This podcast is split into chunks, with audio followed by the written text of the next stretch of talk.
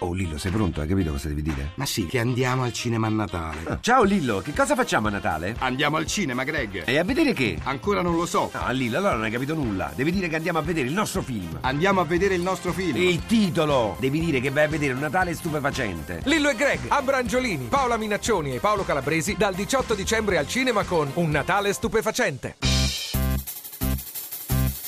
La radio ne parla.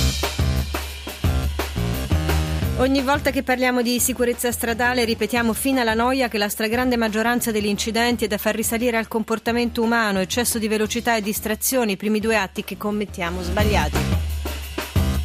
Ma questa cosa è nota, direte voi. Meno scontato è il percorso che faremo oggi per capire quanto sulla distrazione incide quella marea di cartelli, display pubblicitari, manifesti più o meno grandi con corpi di donne più o meno nudi. Il maxi poster di Belen tirato giù a Milano è solo l'ultimo caso e poi dalla pubblicità passeremo a ragionare sulla segnaletica.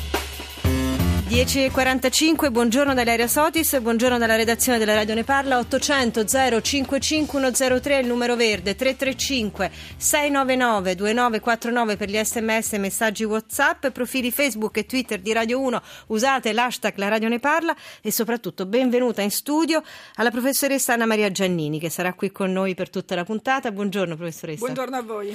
Insegna educazione alla legalità, la Sapienza di Roma ci aiuterà a decifrare ciò che accade nella nostra nostra mente quando ci distraiamo. Professoressa Giannini, inizio una domanda, da una domanda abbastanza stupida, eh, però credo che sia importante spiegare questo. Più il poster è grande, più siamo distratti?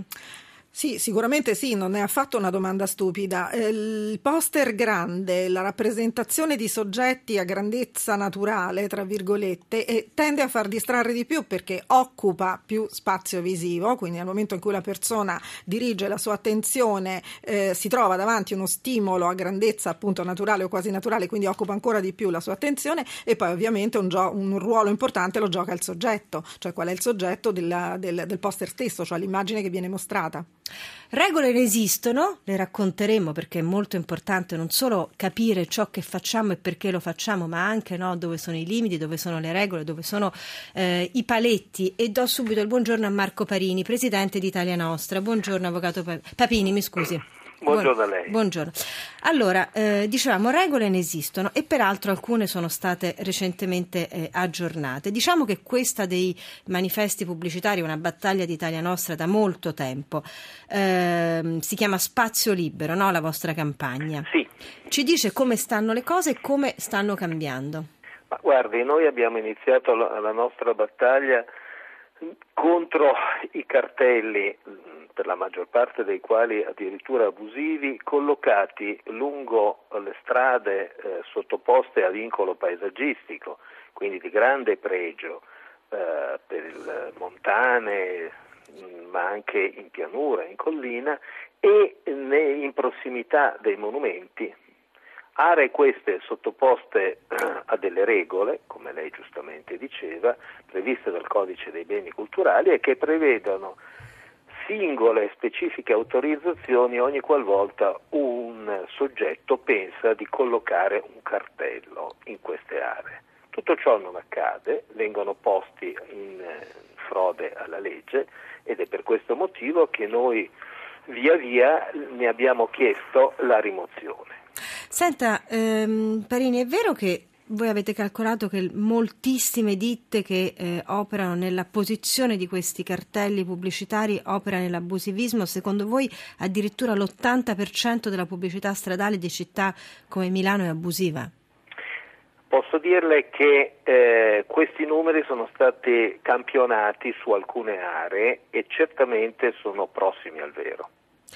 Quali sono a vostro avviso eh, gli elementi più importanti da tenere presenti da, diciamo, com, a proposito delle modifiche recenti del codice della strada che sono state effettuate? Beh, eh, il codice della strada detta norme che valgono quindi per ogni luogo, che vanno a sovrapporsi a quelle di cui prima ho detto, nelle aree sottoposte eh, a tutela eh, paesaggistica, ma che valgono anche per ogni via eh, provinciale, statale, comunale. C'è una regola di distanza, per esempio, tra un cartellone e l'altro, sulle strade, che so, extraurbane? vengono- Mm. Ecco, vengono prescritte poi delle regole che variano di volta in volta in base anche alle caratteristiche della strada, ma come dicevamo, spessissimo accade che i cartelli vengano posizionati addirittura nella notte senza quel piccolo elemento identificativo, tecnicamente chiamato CIMASA,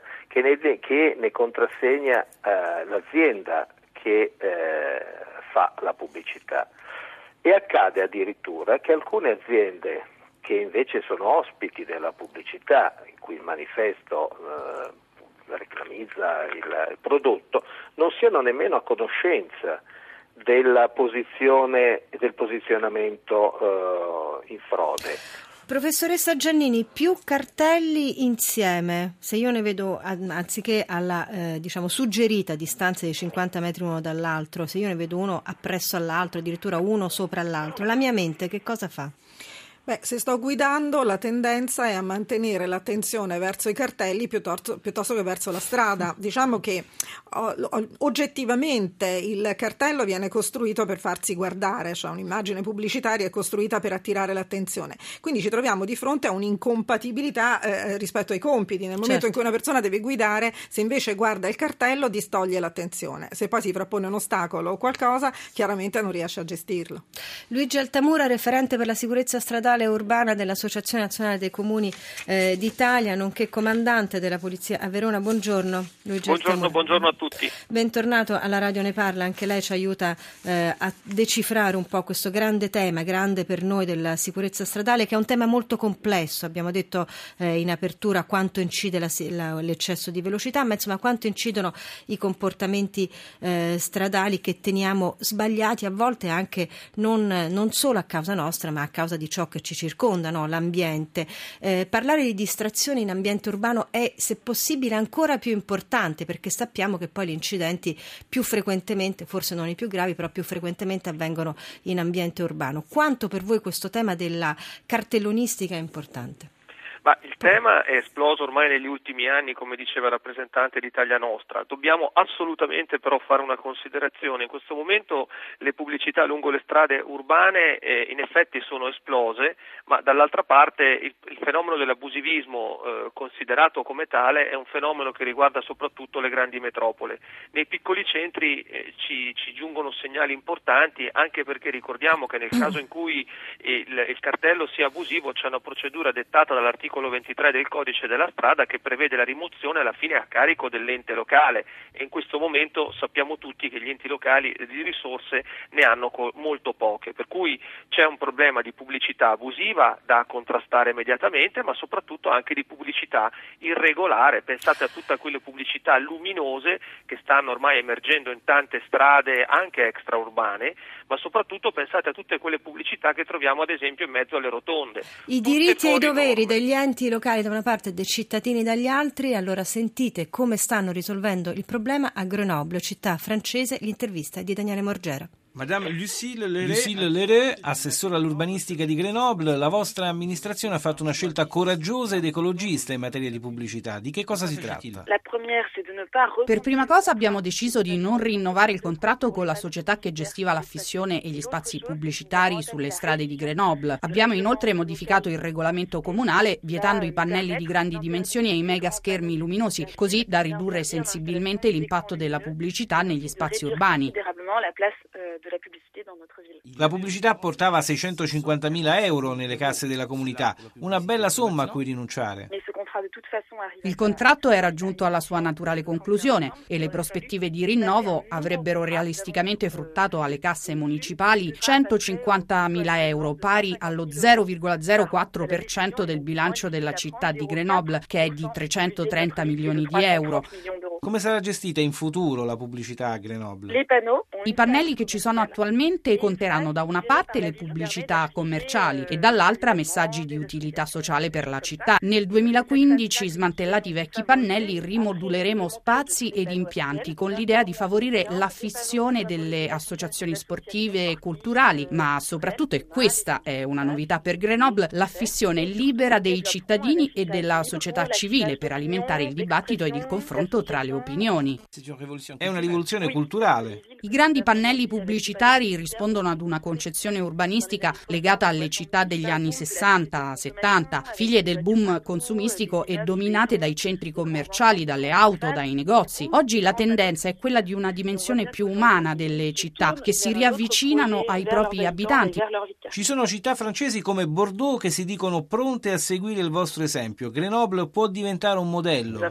Abbiamo ricevuto centinaia di mail, ci hanno scritto anche dal Belgio e dalla città di Praga. Contatti con città o media italiani? Voi siete stati i primi a chiamarci. Siamo molto contenti di essere i primi. 335 699 2949 per i vostri sms e messaggi WhatsApp 800 055103 cartelloni pubblicitari distraenti e segnaletica in seconda parte. Professoressa Anna Maria Giannini, in questa intervista di Daniele Morgera, a mio avviso molto importante, non solo perché un assessore eh, dice i conti pubblici, no? a proposito di trasparenza, questo è un altro tema, ma soprattutto utilizzare questi cartelloni per qualcosa che va oltre l'elemento commerciale. Questo forse non toglie l'elemento della distrazione, oppure sì, perché un messaggio informativo è comunque un messaggio scritto in modo diverso rispetto a un messaggio commerciale. Beh, sicuramente ci sono delle differenze, questa esperienza di Grenoble è veramente molto molto interessante. Mm, il soggetto conta naturalmente, vale a dire anche un messaggio informativo non commerciale a seconda di come è strutturato, dei colori, della grandezza delle figure, eccetera, eh, il suo ruolo distraente purtroppo lo svolge, quindi occorre tenere da un punto di vista psicologico in considerazione le distanze dei cartelli, i, i soggetti che vengono rappresentati nei cartelli, naturalmente i contenuti, naturalmente tutti quegli espedienti che vengono normalmente utilizzati, a volte luci, a volte mh, proprio modalità di rappresentazione per attrarre e, manten- e mantenere l'attenzione. Cioè, certo. dobbiamo tenere in considerazione il fatto che siccome l'attenzione non è una risorsa infinita, se noi la distogliamo da un compito, per esempio guidando, e la dirigiamo su un altro, tanto più la manteniamo su quest'altro oggetto che appunto la attrae, e, e tanto meno la possiamo dedicare all'altra, all'altra mansione che stiamo svolgendo. E naturalmente non ci piace ovviamente l'uso del corpo della donna su questi eh, manifesti. Luigi Altamura la conosceva l'esperienza di, di Grenoble, sì o no? No, non la conoscevo, la ritengo interessante anche se va regolamentata anche eh, riguardo la sicurezza stradale, perché parlare di associazioni o d'altro può diventare anche molto distraente. Assolutamente, però è un'esperienza nuova, un'esperienza tra l'altro che guarda anche a un differente eh, modo di stare nelle città, modo di vivere le, nelle città. Noi torniamo dopo il GR delle 11, sentite la sigla, continuando a parlare di sicurezza stradale per la nostra campagna Quando guidi pensa a me e soprattutto andremo a vedere che cosa succede con la segnaletica. Stanno arrivando i vostri messaggi 335 699 2949.